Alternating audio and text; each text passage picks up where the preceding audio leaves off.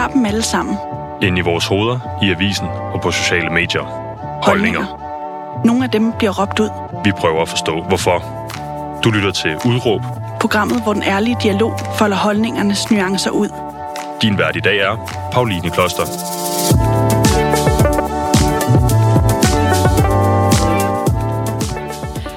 God dag og rigtig hjertelig velkommen til programmet Udråb, hvor vi i dag skal tale om overspisning. Vi skal tale om det at være tyk, og så skal vi tale om, hvilken historie man bærer med sig i det tilfælde. Fordi med mig i studiet har jeg dig, Nadja Ingsi. Velkommen til.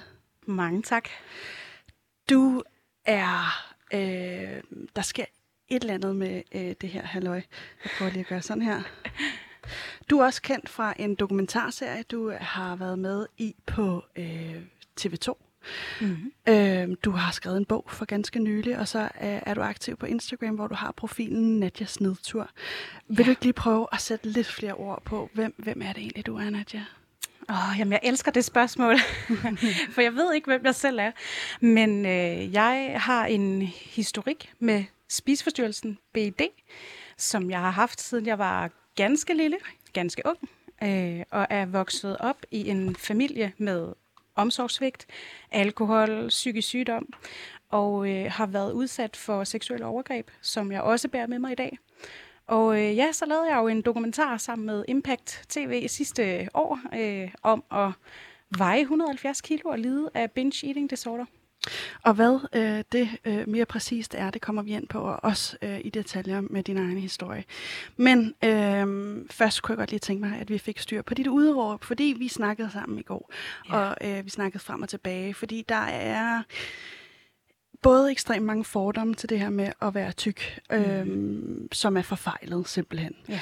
En af dem er, at det er et udtryk for mangel på kontrol. Og ja. det var simpelthen der, vi endte. Øh, vi endte med at lade dit udråb være, overspisning er ikke mangel på kontrol. Præcis.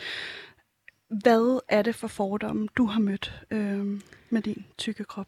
Oh, jamen, jeg tror næsten, jeg har mødt dem alle. Altså, at jeg er dum, og jeg er doven, og jeg kan ikke finde ud af at passe på mig selv, og jeg må jo spise alt muligt usund mad. Altså, det må være alt det der junk food, jeg hælder ned, og det er jo derfor, at jeg er tyk, og så kan jeg ikke være med til sport, og jeg kan ikke være med til fester, fordi jamen, jeg passer ikke nogen, ind nogen steder, og jeg kan ikke få den hjælp, jeg har bedt om ved lægen, fordi at lægen ser min tykkhed, før han egentlig ser, hvad problemet reelt set er. Så jeg tænker, at jeg har været igennem hele møllen af, hvad man bliver mødt med som tyk. Øh, mm. Så, så jeg vil da sige, at jeg har en, en vis personlig erfaring med at blive øh, udskammet og blive stigmatiseret og valgt fra i, i visse sammenhænge. Øh, noget af det, jeg øh, bidt mærke i, da jeg begyndte at følge dig, det var, at du øh, ligesom har, har stået fast på, at du vil have et godt liv. Ja. Har det været svært som, som en tyk person? Ja, fordi alle andre vil gerne definere, hvordan jeg bør have et godt liv som tyk, og det er jo helt sikkert, at jeg skal tabe mig og jeg skal stræbe efter at blive tyndere og sundere, fordi det hænger jo åbenbart sammen. Mm. Øh, at, at det er det første og det vigtigste skridt at tage, og så kan jeg jo så tænke på alt det andet bagefter. Det er, sådan, det er sekundært, det er ligegyldigt. Det vigtigste er at få en krop, der fungerer, og som passer ind i et billede af, hvad skønhed er. Mm. Det har sådan været den tone, jeg har fornemmet fra folk omkring mig hele mit liv. At, at det var kroppen, der skulle fikses, og ikke livet. Og øh, hvordan hvordan hænger det sammen? Altså, hvordan repræsenterer det, du har oplevet, altså at det har været din krop, der har skulle fikses og ikke livet? Jamen, øh, det har da været det nemmeste problem af alle har jeg næsten lyst til at sige, at det er jo ikke nemt at skulle tabe sig. Det er langt fra nemt, og det er faktisk nogle gange også rigtig livsfarligt. Men det har bare været det nemme problem at tage fat i først.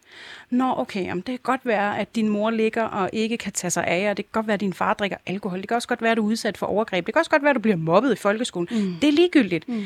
Din krop er forkert. Den skal vi fikse.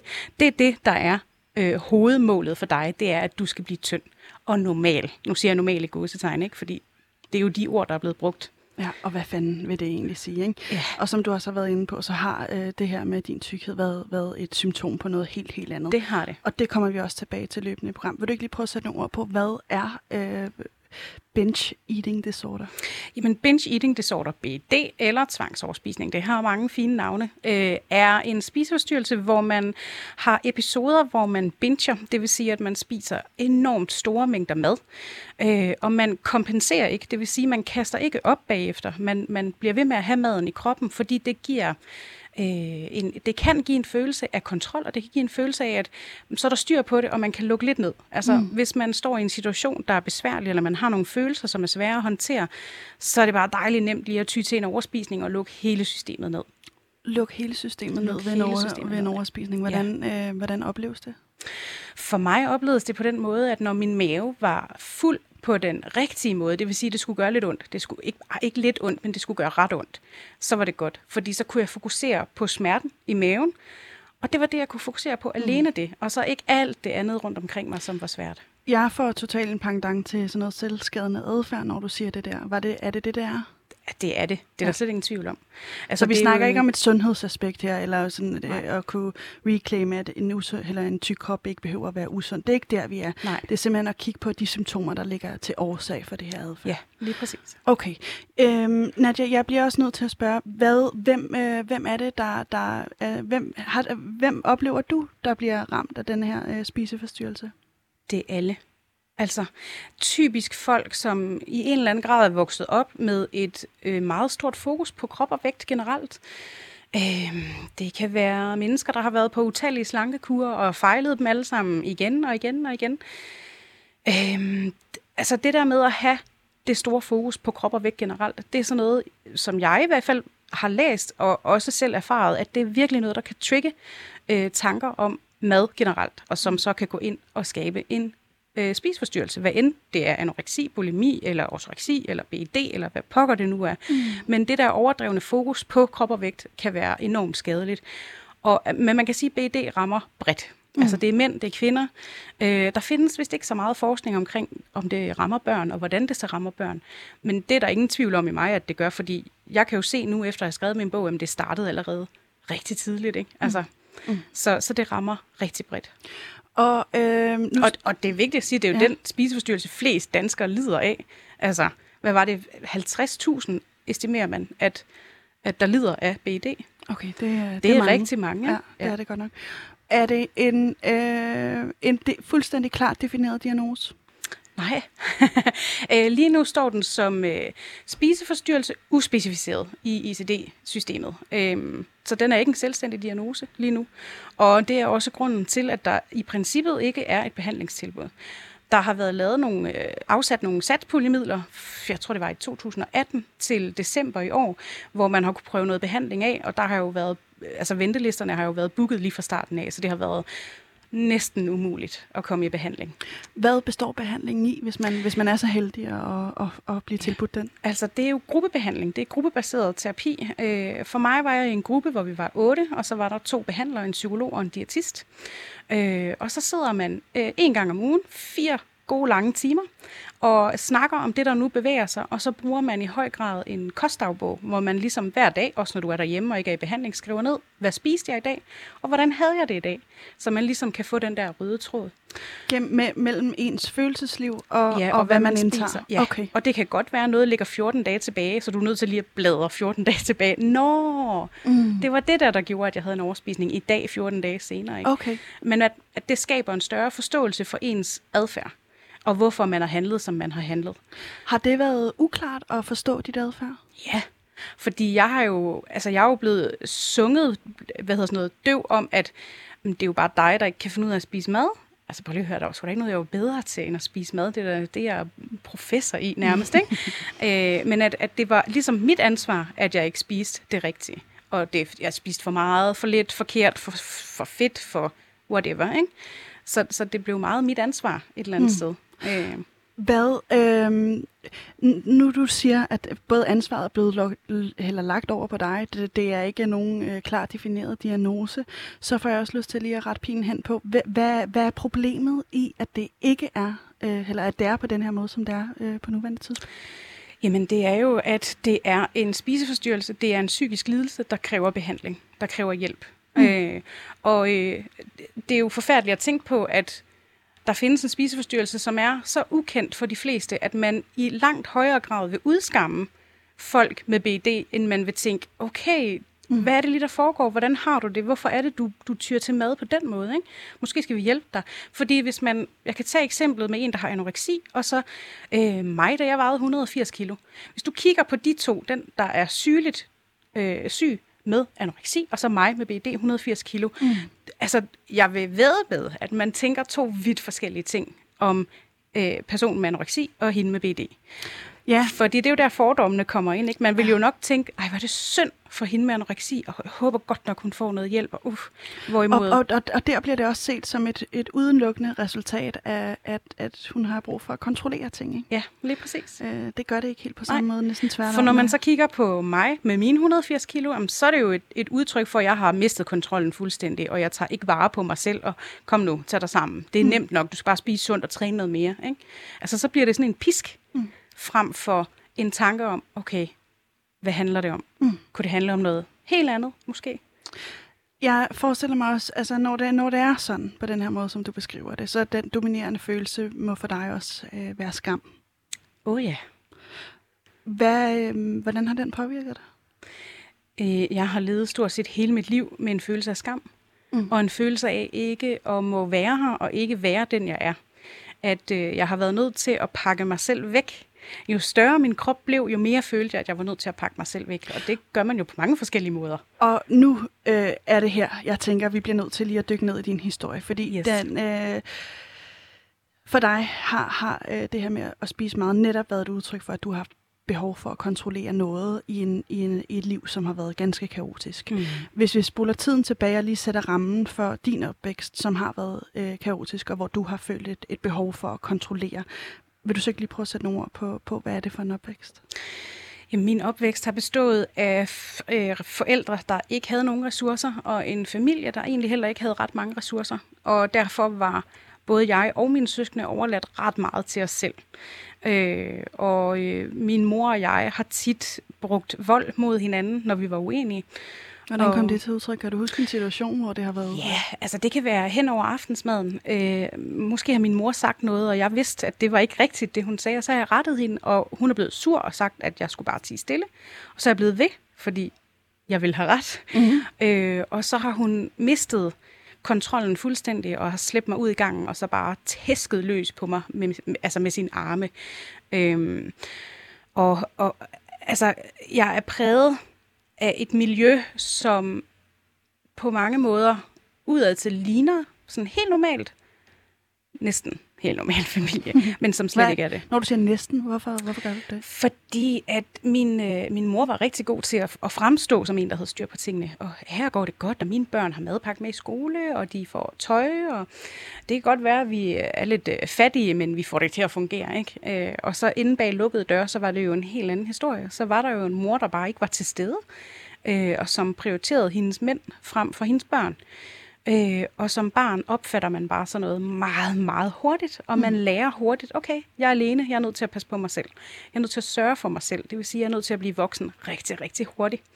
Øh, og mine forældre blev skilt, da jeg var et halvt år gammel, så jeg var sådan et, et weekendbarn hjemme med min far, som drak en helvedes masse alkohol og holdt en masse fester. Mm. Øh, og havde besøg af nogle mennesker, der ikke altid var øh, Guds bedste børn hvis man kan sige det på den måde. Og jeg var oversat, øh, udsat for øh, overgreb hjemme med min far, fra jeg var 8 til at blive 12. Øh, ikke af min far, men af nogle af hans drikkammerater, drukkammerater. Mm. Øh. Og inden vi lige når til, til, til det øh, der, da du er 8 til 12, så kan jeg godt tænke mig stadig lige at blive i din barndom, fordi det mm. er jo også der, øh, maden begynder at fylde en, en central rolle for dig. Ja. Hvad, øh, hvad er det for, øh, altså hvordan, hvordan, hvordan starter det? Kan man, kan man, kan man, altså du har jo spist hele dit liv, ikke? Ja, altså jeg, jeg bruger sådan et meget konkret eksempel i min bog, og det er, øh, min mormor, hun kamperede rigtig meget, og det var noget, det, altså det er nogle af de bedste minder, jeg har, det er, når vi har været på camping med min mormor. Øh, og så er der en dag, vi skal ned og have en is nede ved ismanden. Og jeg kan bare mærke, at jeg har virkelig lyst til den der store Magnum Cone. Altså det er sådan en stor vaffelis. Med, altså den er rigtig stor, ikke? Mm. Øh, og, og, altså hvor stor? Ja. Øh, hvis du tænker en helt almindelig vaffelis, så ganger du den lige med to. Okay. Sådan relativt stor. En ikke? ordentlig mobbedreng. Ja, og det er fordi, jeg synes bare, den smagte så godt, for jeg havde engang fået den, da jeg var sammen med min far, og den ville jeg gerne have igen. Og der var sådan meget, jamen, du er ikke særlig gammel, det kan du jo ikke spise. Men alt inde i mit hoved begyndte at handle om, at det skulle være den is, jeg skulle have, og ellers skulle jeg bare ikke have nogen is. Og vi kommer ned til kioskmanden på campingpladsen, og vi kigger ned i is, øh, montren, og så er der en helt almindelig magnum. Øh, jamen, kan du ikke bare tage den i stedet? Den er mindre. Nej, det skulle være den helt store. Og allerede der tænker jeg, at jeg har været meget bevidst om, at jeg skulle have noget, der kunne gøre mig midt. Selvom at det jo egentlig er en situation, der er rar, fordi jeg er på ferie, jeg er på camping med min mormor, og det mm. kan jeg godt lide, og jeg kunne godt lide det dengang, var der stadigvæk behov for at dulme et eller andet, som jeg stadigvæk den dag i dag ikke helt ved, hvad er. Øh, og, og det er der, det sådan for alvor for mig begynder at vise sig, i form af, at maden begynder at fylde rigtig, rigtig meget, Er for jeg det- skal bruge det til et eller andet. Ikke? Er du klar over det på det her tidspunkt? Nej, det er jeg ikke. Øh, Du jeg ved bare, at du vil have den Ja, fucking Ja, og så ved jeg, at de voksne synes, det er en rigtig dårlig idé, og at, at åh, nu tænker de sikkert om mig, at "Jamen, så er det derfor, du er tyk, ikke? Okay. Ja. Så, så du er bevidst om, at du er tyk også på det her Det tidspunkt? er jeg meget bevidst om. Fordi jeg er vokset op i en familie, der har været god til det der med, det er valbefedt, og hvis du spiser en skefuld for meget af den sov, så skal du gå 10 kilometer. Og, ja. Så jeg har været meget bevidst om min krop meget tidligt. Hvad har det gjort ved dig? Ja, det har jo gjort, at jeg har haft en spiseforstyrrelse. Det har i hvert fald gjort mig meget bevidst om, at der er en rigtig krop, og der er en forkert krop. Og at jeg stort set hele livet igennem har haft en forkert krop. Hmm. Ja. Begynder du at skjule, at du øh, gerne vil spise meget? Ja, det gør jeg. Øhm, det er jo sådan, at, at hjemme med min mor var der ikke super meget mad. Og det der mad, der var, det var rigtig ofte, at det var sådan lidt dårligt. Og ellers så var der rigtig mange pakker smør. Hvad, hvad betyder det, at maden var dårlig? Så var der mug på. Mm. Det havde lagt lidt for længe. Øh, fordi det er også en af de ting, jeg tænker i dag et tegn på en spiseforstyrrelse. Det er, at hvis maden bare lugtede en lille smule forkert i min næse, så spiste jeg det ikke. Så kunne jeg slet ikke. Altså, så, så ville jeg hellere sulte, end jeg ville have noget at spise. Så maden skulle være ny. Det skulle være nyindkøbt. Altså en pakke hamburg måtte ikke ligge tre dage i køleskabet, så kunne jeg ikke spise det. Øhm, og der har ikke været så meget mad hjemme med min mor. Så når der endelig var noget, så var det jo sådan noget med at gå i skabene øh, om aftenen, når hun var til bankospil, eller hvor fanden hun nu har været henne, mm. og så simpelthen bare køre ind mm. øh, og håbe på, at det ikke blev opdaget. Men når man er en fattig familie, så bliver det jo opdaget, fordi hey, hvor er alt det dyre mad, han jo lige har købt, ikke, som skulle holde til den næste uge. Mm. Så det var det, er, i din mave. det var det. Det var det. Og der lå det rigtig godt. Hvordan, øh, hvordan oplevedes det for dig, og, og, og når du så havde været oppe, øh, når din mor var til banko, eller hvor end hun var, og, og indtage alt det her mad? Altså, hvordan havde du det med det? så havde jeg det godt, og så kunne jeg typisk falde i søvn relativt hurtigt, fordi når jeg ikke gjorde det, så sov jeg ikke særlig godt om natten, og vågnede flere gange, og vågnede, hvis mor øh, gik og talte i telefon på gangene om natten, som hun nogle gange gjorde, øh, eller hvis der bare har været noget uro generelt, hvis hun har haft en mand hjemme eller et eller andet, så har jeg været vågen rigtig ofte i løbet af natten, men når jeg så havde det her, hvor jeg kunne spise maden, så kunne jeg sove hele natten igennem og først vågne der om morgenen, når jeg skulle i skole. Mm. Så det var jo helt fantastisk. Men samtidig også en kæmpe skam. Åh, nu gør jeg lige præcis det, de siger, at jeg skal lade være med, hvis jeg ikke vil være tyk. Altså, og en frygt for, hvad sker der, når hun opdager det? Mm. Hvor sur og vred bliver hun? Kommer hun til at slå mig? Bliver jeg smidt ud hjemmefra? Hvad kommer der til at ske? Og øh, på et eller andet tidspunkt, så begynder du at komme i kontakt med, øh, hvad skal man sige, fagpersoner. Mm-hmm. Øh, prøv, kan du huske første gang, du, øh, du, øh, du, der er nogle fagpersoner, der ligesom giver udtryk for, at det her det er bekymrende? Øh, at kroppen er bekymrende, eller bare mit liv generelt? kroppen, ja. Ja. Jamen, altså, fortæl, hvad du oplever. Øh, jamen, åh, det, det er sådan meget sløret, men, men jeg, jeg tænker, og det kan jeg også se i min sagsakter, at der har jo været noget bekymring. Øhm, der har faktisk allerede været bekymring, da jeg var lige blev født. Der har været nogle sundhedsplejersker dengang, der har lavet nogle underretninger og sådan noget på, øh, på min mor, øh, som så ikke blev taget videre i systemet. Men, men, men min familie har haft øh, en børnepsykolog koblet på ret tidligt, som jeg gik hos, hvor min mor og hendes kæreste også var med inde nogle gange. Og, og jeg husker ærligt overhovedet ikke, hvad jeg har snakket med den psykolog om. Overhovedet, det er helt væk. Okay. Øhm, og så har der været nogle klasselærer og sådan noget, der har haft nogle, sådan nogle biroller i vores familie, hvor de er kommet en gang imellem og lige, hvordan står det til? Og det har nok mere været for min mors skyld, end det har været for os børns skyld. Ikke? Mm. Øh, Men første gang, jeg sådan husker, at der har været en, det var jo skolesundhedsplejersken, som trak mig til side i undervisningen og sagde, hey, kan du ikke lige komme ind til mig på mit kontor? Jeg skal lige veje dig, og vi skal lige måle, og vi skal lige se, hvordan det går. Jo, jo, det var da dejligt at blive trukket ud af matematiktimen, fordi jeg hader matematik, så det vil jeg da rigtig mm. gerne. Og det var, var ligesom det ekstraordinært, der... fordi jeg var, også, jeg var også igennem de der ja. undersøgelser. Ja, det ja. var ekstraordinært. Øh, det var sådan konstant, husker jeg det, i en lang periode. Okay. Øhm, hvor jeg kom ind og blev varet, og ah, du kan jo se her på skalaen, du ligger langt over. Det er ikke så godt, så vi skal lige gøre noget. Så du skal lige ud og løbe i skolegården. Du skal lige ud og løbe på cykelstien over på fodboldbanen og løbe nogle baner, så vi kan måle din puls og dit hjerteslag og alt det der. Øh, og blev jo trukket ud af timerne ret ofte for at løbe de her ture, fordi at, så kunne det jo være, at jeg tabte mig. Mm. Og det var ligesom det, der var målet. Ja. Og ikke at, at, at, at se årsagen til, hvorfor, hvorfor du spiser, som du gør. Mm-hmm. Øhm, hvordan havde du det? Af helvedes det.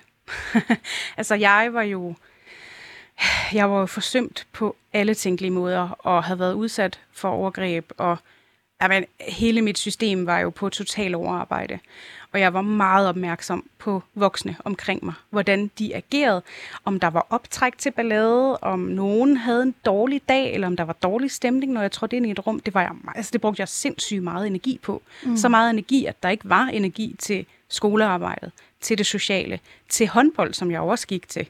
Øh, så, så jeg havde det rigtig skidt i den periode. Mm. Og nu var du inde på det her med overgrebene. Hvad, øh, altså, du skal ikke gå i detaljer, det, det, det tænker jeg, jeg øh, øh, ja, det, det er voldsom historie. Mm. Jeg ved egentlig ikke for hvis skyld. Altså, øh, er, det, er det underligt, at jeg ikke... Øh... Nej, jeg synes, det er fint. Det kan være svært at snakke om, og det kan være svært at høre altså, om. Ja. Øh, det er jo, hvad for nogle grænser man har. Men, ja. men det er i hvert fald i en periode på fire år, hvor jeg er udsat for ikke fuldbyrdet samleje, overgreb, men mere, øh, hvor man bliver holdt fast, okay. og der bliver gjort ting ved en. Øh, wow. Ja, på, på, på en periode på fire år.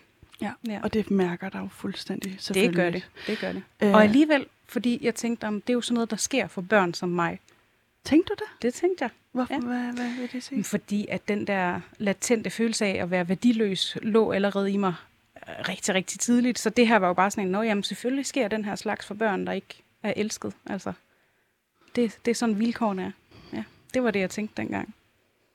Bliver det opdaget? Nej, der er ingen, der opdager noget. Og hvis der er nogen, der har set det, så har de i hvert fald ikke reageret på det. Og jeg sagde heller ingenting. Det var min lille... Den, den putter jeg i en kasse, og så glemmer jeg den. Og så går vi med den med, at jeg er tyk, fordi det er bare så meget nemmere for mig at dele med. Fordi det er jo også noget, jeg har været igennem hele livet, at jeg er for tyk. Ja, okay, det kan jeg, det kan jeg gøre noget ved. Altså, jeg kunne jo ikke gøre noget ved, når jeg fortalte, og hvad nu, hvis jeg så fortalte det, og jeg så aldrig måtte se min far igen? Mm. Fordi det er jo også en del af historien, det er, at når jeg var hjemme med min far, så købte han alt muligt dejlig mad til mig. Øh, de her specifikke madvarer, som for mig fik en stor betydning. Mm. Så hvis jeg nu fortalte om det her, og aldrig måtte komme der hjem igen, hvor skulle jeg så få det mad hen? Mm. Og jeg kunne også virkelig godt lide min far, selvom han var en drukkenbold. Mm. Så, så det blev bare så meget nemmere at lade være med at sige noget. Ja. Fordi der var ingen voksne, jeg kunne stole på heller. Hvem skulle jeg sige det til? Altså alle voksne omkring mig var jo totalt ustabile. Mm. Så, så, så det blev bare nemmere at lukke ned for det og sige, okay, så er jeg tyk, så er det det, vi gør noget ved. Ikke? En anden øh, ting, du også øh, lukker ned med, da du begynder at blive teenager, det er, at du begynder at ryge, ryge weed. Hash? Yes. Hvad, hvad kalder vi det her? Ja. Yeah. hvad man har hash, altså det er det, man kalder det i provinsen okay. dengang, så det tænker Helt vi bare. øh, lad, lad os sige det. Jeg bliver nødt til at spørge, var det det brune eller det grønne? Det var det brune. Okay, du yes. er det brune. Det er ja. der virkelig bare øh, lukker ned, ikke? Ja. Og det er også en eller anden form for strategi for dig, for ja. at, at prøve at dulme de her meget svære følelser. Hvad, hvad var du for et ungt menneske, der, der begynder på det her? Jeg var meget rebelsk og meget fuck jer alle sammen, og jeg skal nok passe mig selv, og I kan bare pisse af. øh, klippede mit hår, fik en hanekam, farvede i alle mulige farver, øh, drak alkohol, kunne ikke finde ud af at administrere øh, mine penge, og altså bare en råd generelt. Mm. Ikke? Mm. Altså, det er sådan der, mit, mit liv sådan for alvor begynder at falde lidt sammen omkring mig. Hvad vil og det jeg, sige? Jamen, at jeg bliver bare mere ligeglad med mig selv. Så jeg stopper også med at gå i bad, og stopper med at passe på mig selv, og ryger mere hash, og drikker mere alkohol, og stopper med at gå i skole, og ja. ja. Så det er på den måde, at mit liv begynder sådan at krakelere stille og roligt. Så der er ikke nogen faste strukturer, der er ingenting. Og mit forhold til min mor er også virkelig dårligt i den periode. Så Så du var meget alene. det var jeg. Hvordan øh, håndterer du det? Altså udover at gøre de her ting, hvad, øh, men man kan jo godt tænke, åh, er der ikke et eller andet, der giver, der giver dig lys, eller der giver dig håb i denne her øh, meget, meget, meget tunge periode? Jeg tror, det at være en rod og bare gøre, som det passede mig, faktisk gav mig en eller anden form for følelse af, at så skal det nok gå alt sammen, så længe jeg selv bestemmer. Øh, og i den periode brugte jeg ikke mad ret meget, for jeg havde ikke råd til at købe mad. Okay. Øhm, så, så, så det blev jo i for alvor det hash, der kom til at fylde rigtig meget, og prøvede også nogle lidt stærkere ting af, men var sådan, ej, vi, vi, vi nøjes med hash, fordi det, det er til at betale, og, og det kan jeg godt lide. Øh, så så der, og der blev det jo min måde at, at passe på mig selv. Det var jo at lukke ned med hash, mm. og bare hygge mig og have det rart, som man jo kan have, når man ryger det. Mm. Øh, så ja, det, var- det var den strategi, jeg, jeg brugte på det tidspunkt. Var du klar over, at det var en uhensigtsmæssig strategi, hvis man kan sige det sådan? Nej, det var jeg egentlig ikke. Jeg synes, den virkede, og det var det vigtigste for mig. Altså, skide være med. Åh oh ja, så kan jeg ikke tage min 9. og 10. klasse på VUC. Fuck det, altså. Det er lige meget, ikke? Mm. Så ender jeg bare som sådan en, som de alle sammen altid har sagt, jeg ender med at blive. Så må jeg jo gøre det, altså. Det er jo den sti, der er for mig, så den må jeg jo hellere følge. Okay. Så, så jeg har ikke haft nogen umiddelbare tanker om, at ah, det kunne godt være, at jeg skulle stoppe og måske prøve at gøre noget andet med mit liv. Men det sker, fordi på et eller andet tidspunkt, så begynder der at komme nogle mennesker ind i dit liv, Ja. som øh, er ret definerende. Vil du ikke lige prøve at tage os med fra, at øh, der, der er særligt tre kvinder, Ja. øh, der er meget øh, øh, dominerende. Hvem, hvem er det? Den ene er Sofie, som blev min bostøtte, efter jeg flyttede langt væk fra det område, jeg er vokset op i. Så kom jeg til Silkeborg og blev en del af socialpsykiatrien og fik en bostøtte. Og øh, hun var sådan den første, jeg mødte, der ikke så min krop og min vægt, men alt det andet. Hvad, hvad så hun så? Hun så en Nadja, der var utrolig ked af det, og utrolig ensom, og utrolig forvirret. Øh, og det var ligesom det, hun gik ind og gerne ville snakke med mig om. Gav mig plads, anerkendte mig og lyttede rigtig, rigtig, rigtig meget. Var det et chok for dig, at, at der er en, der øhm, går til dig på en markant anderledes måde, end du har pokker. prøvet tidligere? Ja, ja, det kunne jeg forestille Det var meget uvandt. Altså, Ja. hvad sker der lige her? Ja. Er det, fordi hun ikke gør sit job ordentligt, så? Hvad, hvad handler det? det? Ja, det tænkte jeg. Ja. Okay, fordi jeg havde haft nogle bostøtter før hende, som alle sammen var sådan, men du kan også gå til diætist, hvis du gerne vil tabe dig, og, øh, uden jeg selv havde givet udtryk for, at det var det, jeg ville. Okay. Så kommer der en her, der bare sådan, jeg, jeg gider ikke snakke om din vægt, det er lige meget for mig. Kan du ikke fortælle lidt om dig selv i stedet? Så det at kunne få lov til at give udtryk for, hvem jeg var, og alt det, jeg havde været igennem, det fik jeg lov til hos hende. Og hun sad bare ved siden af med en kop kaffe og lyttede, og anerkendte mine følelser og min oplevelse af, at ved du hvad, det har sgu ikke været ret godt, det der Nadia. Hun er den første, der siger til mig, prøv lige at høre, det du har været igennem, der kan jeg sgu godt forstå, at du har tid til at gøre de ting, du har gjort, fordi det har da ikke været særlig nemt. Mm. Og det var som om, når hun sagde det sådan, nå okay, mm, så er det jo nok rigtigt nok. Altså, mm. så er det måske ikke mig, der er forkert alligevel, ikke? Så er det måske meget normalt, at jeg har, har brugt nogle, nogle overlevelsesstrategier et eller andet sted. Mm. Og så hun er sådan den første, der for alvor spejler mig i nogle af de ting, jeg også siger og fortæller om. Hvad, hvad, hvordan påvirker det dig? Jamen, det giver mig en fornyet tro på, at så er der måske en anden vej for sådan en som mig. Så behøver jeg måske ikke at være sådan et tabt socialt tilfælde. Så måske, måske kunne jeg også gøre nogle af de ting, jeg gerne vil. Altså tage en uddannelse og ja, arbejde hen imod det. Og arbejde hen imod at sige, jamen, prøv at høre, jeg skal ikke ud i jobprøvninger og praktikker og alt muligt andet. Jeg skal have det godt mentalt. Fordi så kommer alt det andet helt af sig selv på den anden side. Mm. Og det gav hun mig mulighed for. Og hun var jo ligesom min, øh, min bulldog, når jeg var til møde på kommunen, for eksempel. Hey, nej, det skal I ikke, Nat, jeg skal ikke det der. Altså, hun har det så dårligt, og vi snakker om det her, og det er det her, der foregår lige nu, der skal være noget ro. Øh, og det var også hende, der ligesom fik trumfet igennem, at jeg kunne komme på to lange højskoleophold, som jo også kom til at, at ændre mit liv. Mm. Ja. Hvordan? Jamen for det første, så synes jeg jo bare, at alle mennesker skal på højskole, fordi det er en helt speciel oplevelse i sig selv. Altså det, det, det danner og former mennesker, så det er helt forfærdeligt. Øh, og så var der jo altså en forstander på min højskole, som bare er typen, der ser mennesker. Hun skal bare kigge på dig, så ved hun alt om dig allerede. Og det havde jeg bare brug for lige i den periode af mit liv. Fordi det var lige der, hvor jeg var kommet fri af de her symptomer, jeg havde på at have det skidt, og, og nu skal jeg på højskole, og nu skal der ske noget. Når du siger, at du kom fri af symptomerne, er, mm. det, er det inkluderet øh, maden? Nej. Nej. Nej, nej, nej, nej. Det er... Altså, jeg, jeg fik øh, diagnosen paranoid skizofreni øh, i 2008-9 stykker. Øh, og det gjorde jeg, fordi jeg havde nogle symptomer, der pegede i retning af det. Øh, det er jo ikke en diagnose, jeg har, fordi nu ved jeg jo så, at det er nok mere senfølger, der går ind og spiller en rolle her, end det er en reel øh, skizofreni-diagnose. Hvad betyder det? Det er faktisk ikke første gang, jeg hører om det. Nej, jamen jeg tænker, at altså nu det, ligger det jo også 12-13 år tilbage, så der har jo været et system, der ikke har været gearet til at forstå mine symptomer andet end andet. Det passer ind af den her diagnose, det er den, du får, fordi så har du nogle andre rettigheder nede på kommunen, når du skal søge kontanthjælp, for eksempel. Øhm, og, og altså, jeg ved sgu ikke, jeg tror heller ikke, man har måske heller ikke vidst ret meget om det her med seksuelle overgreb og senfølger. Jeg sagde jo heller ikke noget. De vidste jo ikke, jeg havde været udsat for det, for det sagde jeg ikke. Øhm, det har været rigtig meget snakken efter munden på de her behandlere. Ja, ej, men det, det oplever jeg også. Ja, det har jeg også, ja. Altså, havde du, da du fik diagnosen, havde du en, en mistanke om, at det her, det er ikke øh, det, det er? Ja, ja. ja det, det havde jeg. Altså, det var, men for mig handlede det også om, at jeg skulle bare have et bevis på, at noget var galt, fordi mm. jeg vidste, noget var galt. Mm. Så, så må det jo være det her, ikke? Og hvilke symptomer er det så, du kommer fri, fri fra, da du starter på højskole? Det er det her med at isolere mig selv og have tanker, rigtig grimme tanker om mig selv, øh, og sådan lidt angst. Altså ikke at turde bevæge mig ud i det, i det offentlige rum. Jeg turde for eksempel ikke tage bussen.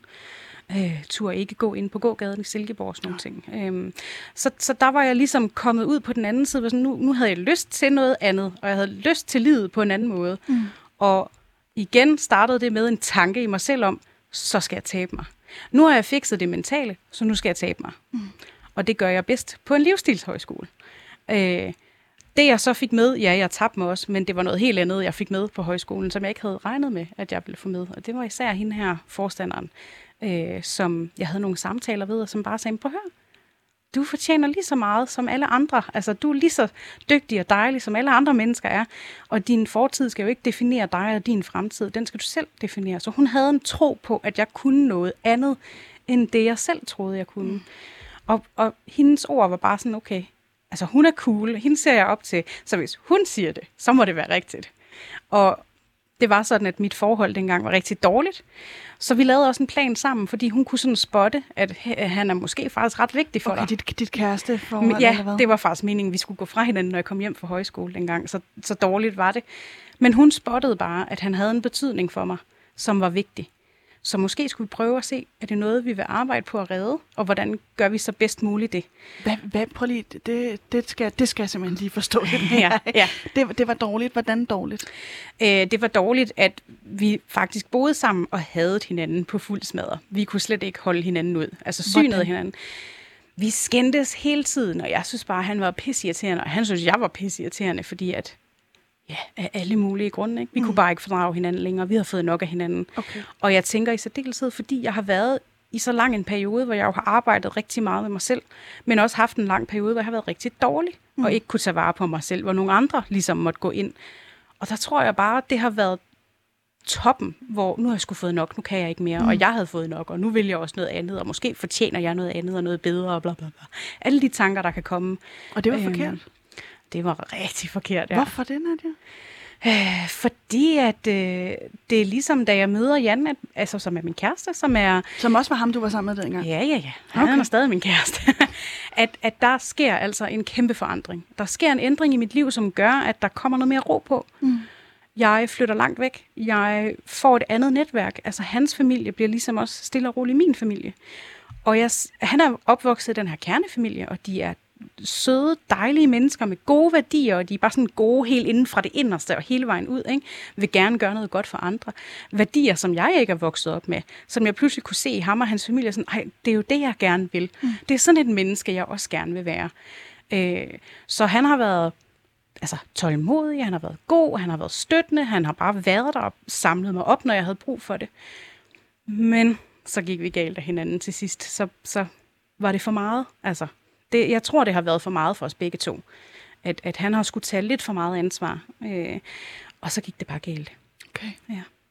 Og det forbliver jo ikke sådan. Altså, hvornår sker det, at I ligesom begynder at komme på rette spor hinanden? Er det efter, du stoppede på højskole? Det er på mit det? første lange ophold. Okay. øh, fordi så kommer vi også lidt væk fra hinanden og sådan, ej, jeg savner ham faktisk lidt. Mm. og han skrev sms'er, og han savnede måske også lidt mig. Og du ved, når man kommer lidt på afstand af hinanden og kan se, okay, der er sgu alligevel nogle følelser her, der betyder noget, ikke? Og mm, skal vi stadig gå fra hinanden, når jeg kommer hjem? Ja, men behøver vi det? Og sådan nogle ting, ikke? Og, Okay. og så sammen med forstanderen her, den, altså Lisbeth Trinskær hedder hun, som er det mest fantastiske menneske i verden, hun havde sådan et A4-ark foran mig, hvor hun sad og skrev en masse til vores samtaler. Og så skrev hun Jans navn, satte et hjerte rundt om det. Og så blev han ligesom sådan en central del af min fremtidsplan. Øh, og det er en plan, jeg stadigvæk kører efter i dag, altså fordi det fungerer. For mig fungerer det. Så det er sådan, hvordan agerer jeg hensigtsmæssigt i visse situationer i forhold til Jan. Og det, det fungerer. Så der har hun spottet et eller andet, der for mig var vigtigt, uden at jeg med ord gav udtryk for, at Jan han er vigtig for mig. Men hun kunne se det, og hun kunne høre det i det, jeg fortalte. Så Det altså et eller er- andet sted skylder jeg hende øh, en tak for at have reddet mit forhold dengang. Ja, det er da lidt, lidt øh, imponerende. Og Jan s- spiller nemlig stadig også. Altså nu sagde jeg lige tre kvinder. Skal vi ikke lige få dem Jo, gjort færdige, jo, før jo. vi springer til, til Yes. Jan? Øh, jamen, og den sidste er jo den helt fantastiske Lisbeth Sorning Andersen, som jeg har lært at kende øh, de seneste par år, og som jo også var øh, den største drivkraft bag dokumentaren. Øh, det var jo ligesom hende, der spottede, hmm, skulle vi prøve at lave et eller andet og finde ud af, hvad handler det om? Ikke? Jo, det kunne vi godt. Øhm, og som jo også bare har været den her forgangskvinde i forhold til seksuelle overgreb, og fortælle om det, og undersøge, hvad har det af konsekvenser for børn og for voksne, når de har været udsat for overgreb, og hvordan håndterer man det, og mm. alt sådan noget. Mm. Altså, øh, som også kom til at have den der, du ved, når man har kvinder som kvinde, man ser op til, det er sindssygt vigtigt. Og jeg vokset op med kvinder, jeg følte, jeg ikke kunne se op til, fordi deres værdier ikke stemte overens med dem, jeg følte, jeg havde. Mm. Og her møder jeg tre kvinder, hvis værdier er dem, jeg i høj grad gerne vil stræbe efter, og kan spejle mig i og kan se op til. Så derfor så får de tre den her store, kæmpe betydning for mig. Øh, og nu skal det ikke gå hen og blive sådan noget feministisk, men det er det jo lidt, fordi det er så vigtigt at have kvinder, og man kan se op til, mm. og som tør gå forrest mm. og gøre noget for nogle andre på den måde. Og det har de tre her gjort, og måske helt ubevidst, men, men så ved de det nu, hvis de hører det her. i hvert fald. Nadia, fortæl mig lige, hvad, hvad, øhm, hvad fylder mad for dig i den proces, også med højskolen og... og øh, øh, meget. Mad Ja. fylder rigtig meget. Øhm, fortæl, hvordan? Jamen på højskolen, så var det jo sådan noget med, at man dengang kørte efter øh, kalorier. En, en madplan med kalorier. Så jeg skulle have 1900 eller 2100 kalorier, lidt afhængig af, hvilket ophold jeg var på. Og så måtte jeg tage så og så meget, og så og så meget, og så og så meget af det her mad. Og så og så meget kød, så og så meget sovs, og så masser af grøntsager. Og jeg var stadigvæk mega kredsen, fordi det var også en af tegnene for mig på min BD. Det var en ekstrem kredsenhed.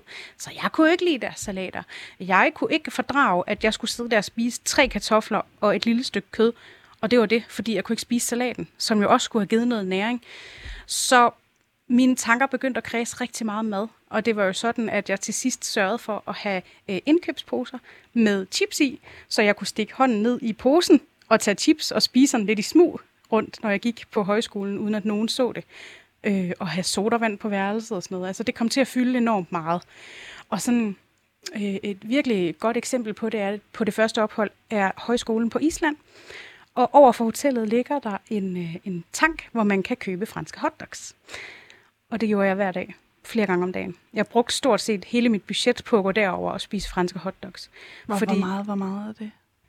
Altså budgettet, Nej, men jeg tænker, hvor mange franske hotdogs Det er til i løbet af en dag? det var jo to hver gang, så det har været en 8-10 franske hotdogs om dagen. I hvert fald. Hold da kæft, Ja, mand. Ja, ja. ja. Og så var det jo rigtig slemt, hvis jeg gik derover, og der ikke var flere tilbage. Så var det ikke så godt. Ikke så måtte jeg købe noget slik i stedet for. Okay. Øh, og det var egentlig ikke fordi, at maden var dårlig eller noget, men, men jeg skulle bare have det. Mm. Altså det var det, der ligesom kunne gøre noget godt for mig, at kunne dulme på en eller anden måde. Så det var ligesom det, der var målet for mig. Det var at skulle have de der franske hotdogs. Fordi maden på Island, hvis man er kredsen, øh, ikke øh, indbydende, hvis man er kredsen. Ja. som jeg Og, var. og når, du, når du siger kredsen, øh, øh, så, så var det jo de her meget specifikke ting, mm. øh, Mm. du, du godt kunne lide at spise. For eksempel hotdog, Ja. hotdogs og slik og sådan noget. Ja. Hvorfor, øh, hvorfor tror du, det netop lige var de ting, udover det jo bare smager pissegodt, ikke? Fordi at det var nogle af de ting, jeg fik hjemme af min far. Ja. Øh, altså sådan noget som hamburg, makrelsalat, leverpostej, hvidt brød især. Det var jo det, der altid blev købt ind hjemme med min far. Så det var det, der fik en betydning. Det var sådan, okay, hvis min far køber det her til mig, selvom jeg putter tre dåser makrelsalat i indkøbskurven, og han stadigvæk gerne vil købe det, så må det jo betyde, at han elsker mig alligevel, selvom han ikke viser det. Hold kæft, hvor har der også ligget. Altså, var det mange følelser i det, Det her med har der, og mange værdier i det med, ja, ikke? ja. Så derfor så fik det bare en værdi for mig, som var vigtig at have med altid. Så på højskolen, der, der, øh, der snyder du dig øh, øh, til at, at blive øh, overmæt. Altså, ja, øh, Det gør jeg. Hvor- Hvordan, hvordan har du det med det? Øh, på det tidspunkt, Ja, jeg føler jo, at jeg snyder systemet lidt, ikke? ja og Ja, så længe, de det dig ikke, selv. ja, så længe ja. de ikke ved det, så, ja. ikke? Ja. så kan de bare servere deres grøntsager og salater, alt det de vil. Men øh, jeg ved, hvad jeg har nede på værelset, så bring it on, ikke? Altså, Okay. så, så det var en følelse af at snyde systemet Ja. i rigtig høj grad. Ja. Men også at have det her sindssygt kæmpe ønske om at tabe mig. Det var jo derfor, jeg tog afsted. Jamen, jeg ville jo det- gerne tabe mig. Det, det virker jo så modsatrettet, at der ja. Ja. både er det ene behov. Men, altså, jeg, jeg har også virkelig mange gange i løbet af mit liv ønsket at tabe mig.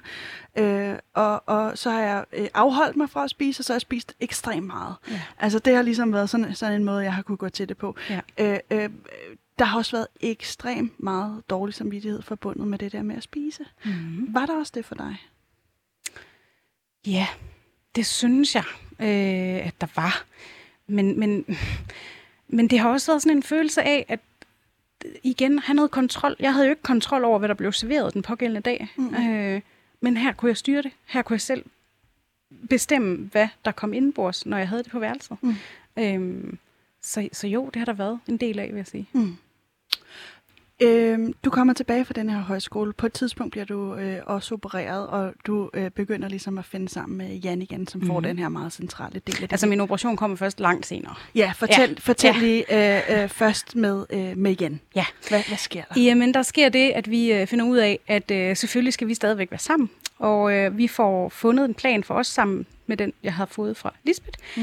Øh, hvordan gør vi det her? Hvordan skal vores forhold fungere? Øh, og bliver ved med at bo sammen, og det har vi så gjort lige siden. Øh, haft en masse hunde og sådan noget, i stedet for børn. øh, og det er, jo, det er jo sådan, det stadigvæk er i dag. Altså, han er... Altså, han er den vigtigste person i mit liv. Mm. Det, er, det er ham. Og han er, altså, man kan snakke meget om, har man en soulmate, og tror man på det? Og det tænker jeg, at jeg gør, fordi at, at der er ingen tvivl om, at han er min soulmate. Altså, det er ham, der... Jeg har lyst til at sige, at han reddede mig lidt dengang, og det tror jeg ikke, han vil være glad for, at jeg siger, fordi åh, det ligger så meget pres på mine skuldre. Mm. Men det føles sådan. Det føles som om, at han kom ind i mit liv på det tidspunkt, hvor jeg havde allermest brug for at blive reddet. Mm. Og det gjorde han.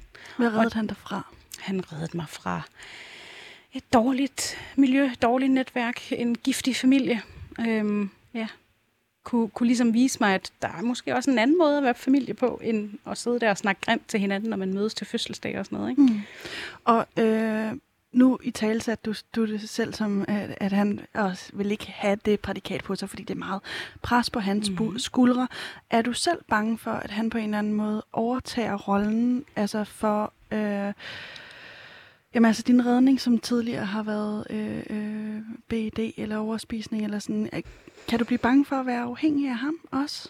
Mm, nej, nej. Fordi vi er stadigvæk så individuelle, at det tænker jeg ikke er en risiko. Øh, og det er jo i høj grad noget, vi har arbejdet os hen imod sammen, at det er sådan. Øh, så nej, det tænker jeg ikke. Nej, han har, han har bare fyldt dit liv med en masse mening. Ja. ja. Og øh, hvordan, hvordan udvikler det sig, det sig med, med, med, med, med det, de ting, du øh, spiser? Øh, det udvikler sig på den måde, at maden får en langt større rolle. Jeg tror, jeg skal sidde ned, faktisk. Jeg ved ikke, om jeg bliver lidt svimmel af at stå op, men jeg tror egentlig, jeg skal sidde ned, kan jeg mærke. Det er bare lige, så jeg ikke pludselig dejser om eller et eller andet. Mange, mange tak. Er du okay? Ja, ja. Jeg skal bare sidde. Jeg tror, det er, fordi det er varmt. Det er det godt nok også. Får du også lidt ved, ved vi har sådan en fane kørende? Ja, ikke så meget. Prøv lige at sætte den derovre. Sådan. Er du okay, Nadia? Ja, ja, jeg er okay. Ja, ja, jo jo. Ja, det er Var det, var det noget... Var det... Nej, nej, nej, nej. Det Okay. er, jeg tænker, at mit blodsukker er relativt lavt. Det er nok det, der...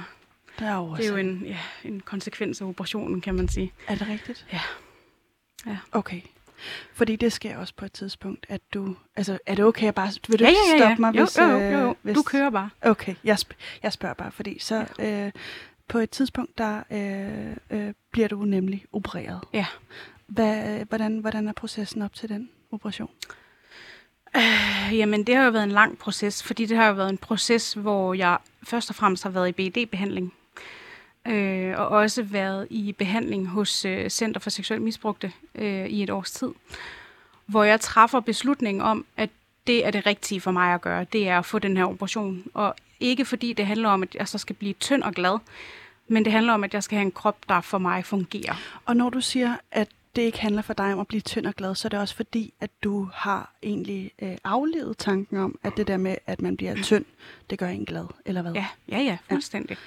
Det har jeg jo lært i blandt andet BD-behandlingen og via min Instagram. Og prøv at høre, det er ikke det at stræbe efter at blive tynd, der gør en glad. Tværtimod, ikke? Det tror jeg alle på en eller anden måde kan ikke genkende til. Hvordan, øh, hvad, hvad sker der så? Jamen, øh, så sker der jo det, at mit liv forandrer sig ret meget, fordi at der sker jo en masse forandringer med kroppen rigtig, rigtig hurtigt. Og øh, det er svært at være i. at okay, altså fra dag til dag, når man stiller sig ud og kigger på sig selv i spejlet, shit, hvad er der lige sket i løbet af natten, ikke? Mm. Så ser min krop bare anderledes ud. Hvad er det for en, er det den der, der hedder, hvad, hvad hedder operationen? Det er en gastric bypass. Ja, hvor Ja. man simpelthen opererer mavesækken mindre. Yes, det Ja. gør man. Det gør man. Og man sætter det på øh, en del af tarmen direkte. Så, Okay. okay. så, så der er også lavet lidt om på det der system, som jo egentlig er perfektioneret fra naturens side af. Ikke? Mm. Øhm, så, så det ændrer mange ting. Altså, og jeg, jeg kører jo på sådan et, jeg har lyst til at sige sådan et high i en 4-5 måneder, hvor det bare, alt er godt, og nu kører det bare. Jeg har gjort det rigtigt, og øh, derudad, ikke? Og så rammer muren. Okay. Fordi så begynder det at gå op for mig, hvad, okay, jeg kan jo faktisk ikke overspise, hvis jeg får lyst til det. Det var det, jeg tænkte. Ja. Og det har jeg haft lyst til nogle gange. Lad mig bare sige det i forbindelse med at skrive bogen. Men det kan jeg godt der, der har jeg godt nok haft behov for sådan, åh, det kunne være rart, hvis jeg lige kunne lukke ned Ja. med noget mad, ikke? Hvad, hvad gør du så i de situationer der? Så snakker jeg. Så snakker jeg med Jan, eller min søster, eller mine veninder. Bare folk omkring mig. Siger, hey, det her det foregår lige nu. Jeg har lyst til en overspisning. Jeg ved ikke, hvad det handler om. Nå, mm. så Jan for eksempel kan være god til, men hvad har du lige skrevet om? Om jeg har lige skrevet om overgrebene.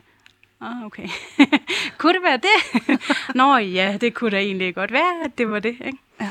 Så, så det der med at fortælle åbent, det kan også være min Instagram, jeg bruger, hvor jeg siger, "For lige nu har jeg det sådan her, og det er svært at være i. Altså bare det at fortælle åbent og ærligt, det gør en forskel for mig. Hvorfor gør det en forskel?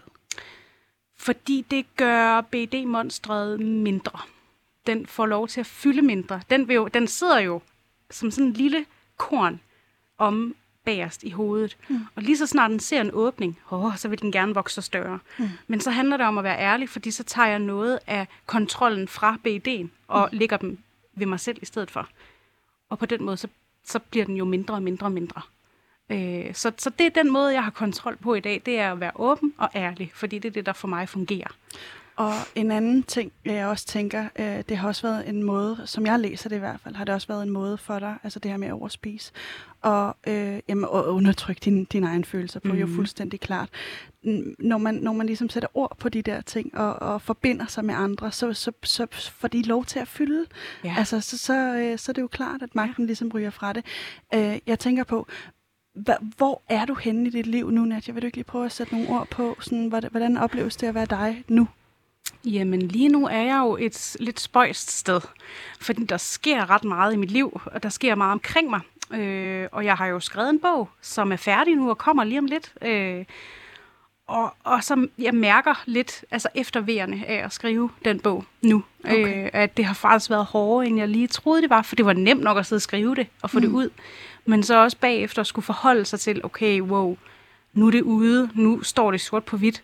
Jeg har siddet begravet i mine egne traumer og kørt det igennem og beskrevet det. Og, altså, det, det har været hårdt efterfølgende. Og jeg, jeg oplever lidt, at jeg har lidt sådan en form for angst nogle gange, at jeg kan blive sådan lidt, have behov for at trække mig fra, fra mængder af mennesker, og, og behov for egentlig at lukke lidt ned, mm. øh, og ikke være så meget en del af verden.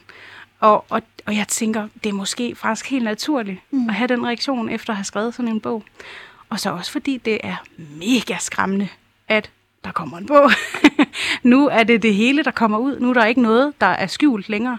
Nu er der ikke noget, jeg kan gå og skamme mig over længere, fordi nu kommer det ud i verden. Er det en måde at, at lægge kontrollen også væk fra, fra din spiseforstyrrelse Helt og sikkert. over på, på... Helt sikkert. Over på de personer, det i bund og grund drejer sig om. Ikke? Øh, Tage ansvaret væk fra dig og Ja. over på nogle andre. Ja, lige præcis. Så det, det, så det har været super fedt at skrive en bog, men det har også været åndssvagt hårdt. Mm. Øh, og, og jeg tænker ikke, at øh, jeg skal skrive alt for mange af den slags. det bliver for hårdt. Er du Men- nervøs for, at den kommer ud? Hmm, jeg ved ikke, om jeg vil sige, at jeg er nervøs for, at bogen kommer ud. Jeg er nervøs for reaktionerne fra nogle af dem, som jo er beskrevet i bogen. Øh, der er jo ikke nogen, der bliver hængt ud, fordi det hele er jo fra min, øh, mit perspektiv og, og min fortælling øh, og oplevelse af det. Men jeg kan da godt, altså jeg kan godt frygte, at nogen vil have en kraftig reaktion. Mm. Fordi det kunne jeg da tænke, jeg måske selv vil have, hvis en, jeg kendte, pludselig kommer frem med en fortælling, man, man ikke vidste, øh, og som er svær måske at forholde sig til. Men så på den anden side har jeg det også sådan lidt, mm, nu har jeg gået så mange år og bare lagt låg på mig selv og skjult, hvem jeg var. Det, det er på tide, at jeg indtager den der plads i verden, som jeg også fortjener. Altså, Og det gør du altså, Nadia. Og jeg vil sige, det er simpelthen så mega sejt, at du øh, gør det.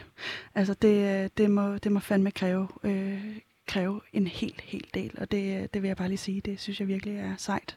tak. øhm, jeg kunne godt tænke mig, at vi har ikke sådan sindssygt lang tid tilbage. Mhm. Jeg kunne godt tænke mig, at vi lige snakker om, hvordan... Altså, der er, jo, der, der er jo de her fordomme, der, der øh, øh, ligger i kraft af den her spiseforstyrrelse. Mm. Hvordan, øhm, hvordan hjælper man bedst mennesker som dig? Både hvis man er systemet, og hvis man er pårørende. Spørg, hvordan jeg har det. Ja. Hvordan har du det? Hvordan går det? Hvad sker der i dit liv? Lad være med at snakke om min vægt. Lad være med at snakke om min krop. Lad være med at snakke, Nå, men har du så også prøvet slankekur? Mm. Det er så ligegyldigt. Mm. Spørg, hvordan jeg har det. Det er første skridt. Det første, vigtigste skridt. Opbyg tillid, relation. Det er det vigtigste. Det, Ja. er, det er virkelig det, jeg gerne vil sige, at, at jeg synes, at man i højere, i højere grad skal gøre. Mm. Når man møder et menneske, hvor man... Måske, hvis din første tanke er, skal du ikke på slankekur? Så måske lige stoppe sig selv og tænke, åh, skulle jeg lige prøve at tænke på det på en anden måde? Og sådan, hej, hvem er du? Fordi jeg er ikke en tyk krop. Jeg er Nadja. Ja. Og jeg er så meget andet og meget mere end en tyk krop. Absolut. Mhm. Mm-hmm. Øhm, til dem, der sidder og kan genkende sig selv i din fortælling, kan genkende nogle af de her symptomer, du har haft. Hvad, øh, hvad, hvad, hvordan, hvordan kan man lige give dem et, et, et kærligt øh, øh, klap, øh, anerkendende klap med på vejen? At øh, de skal vide, at de er ikke alene. Og det er ikke din skyld. Det er ikke dit ansvar. Det er en spiseforstyrrelse. Det er en psykisk lidelse. Og du skal have hjælp til den. Det er ikke dit problem. Det er det vigtigste, tænker jeg. Ja. Fordi det var jo den følelse, jeg sad med, om det er min egen skyld, og det er bare mig, der ikke kan finde ud af at tage mig sammen. Nej, det er ikke dig, der ikke kan finde ud af at tage dig sammen. Mm. Du har faktisk noget, der, der kræver hjælp, altså. Hvad med det her med at sætte ord på det, som jo har været en, en gave for dig Ja, at, at, ja. at gøre? Er det noget, man også kan sige, hey, øh, Altså, det vil jeg af? klart anbefale. Ja. Prøv, virker det, så virker det. Hvis ikke, jamen, så er det jo bare sådan, det er. Så har du gjort dig den erfaring, at det er ikke noget for dig. Men prøv måske at bare de nærmeste til en start, ikke sådan stille og roligt at åbne lidt op og fortælle lidt mere. Altså, det, det var jo det, der for mig for alvor sat gang i en proces. Mm. Øh, så det kan jeg helt klart anbefale, at man forsøger sig med lidt åbenhed og ærlighed. Fordi det er det, er det der tager magten væk fra spiseforstyrrelsen. Og over på de personer, der øh, Ja. eller lægger ansvaret over på de personer, der rent faktisk har det. Ja, og så giver det rum for, at man måske i højere grad kan lære at sige fra og passe på sig selv. Ej, men For det er typisk sådan noget, man er ret dårlig til, når man lider af BD. Nadia, det er, øh, det er simpelthen, øh, jeg vil glæde mig enormt meget til at læse din bog. Hvad, øh, hvad hedder den? Hvor kan man finde den? Når Den kommer hedder øh, Nadja og de 170 kilo. Sandhed kommer indfra, og den øh, udgivelsesdatoen er den 10. september. Og den kommer også som lydbog den dag, så øh, den kommer du jo til at kan finde alle mulige sjove steder. Boghandleren forhåbentlig. Og Hvordan har det været at dele din historie her i, i dag? det har været hyggeligt. Jeg, jeg har lyst til at sige hyggeligt. det lyder måske lidt forkert. Men jeg synes, det har været hyggeligt. Det har været rart, og det har været dejligt at få lov til igen at fortælle øh, og ligesom tage et sandkorn af den her store sæk med mange sandkorn i, og kunne lægge den frem og sige, så er der et sandkorn mindre, der fylder, ikke? Jeg vil sige tak for det. Jeg vil sige tusind tak for, for din ærlighed. Øh, det, er, det er inspirerende, og som jeg også sagde til dig før, så er det simpelthen så øh, modigt og sejt. Og øh, jeg har så meget respekt for, at du går, går forrest i den her kamp, eller i hvert fald en af dem. Mm, øh, så tak. tak for det, Nadia. Selv tak. Jeg hedder Pauline Kloster, og produktionsselskabet er Rakkerpak Productions. Vi er tilbage igen i morgen. Tusind tak, fordi du har lyttet med.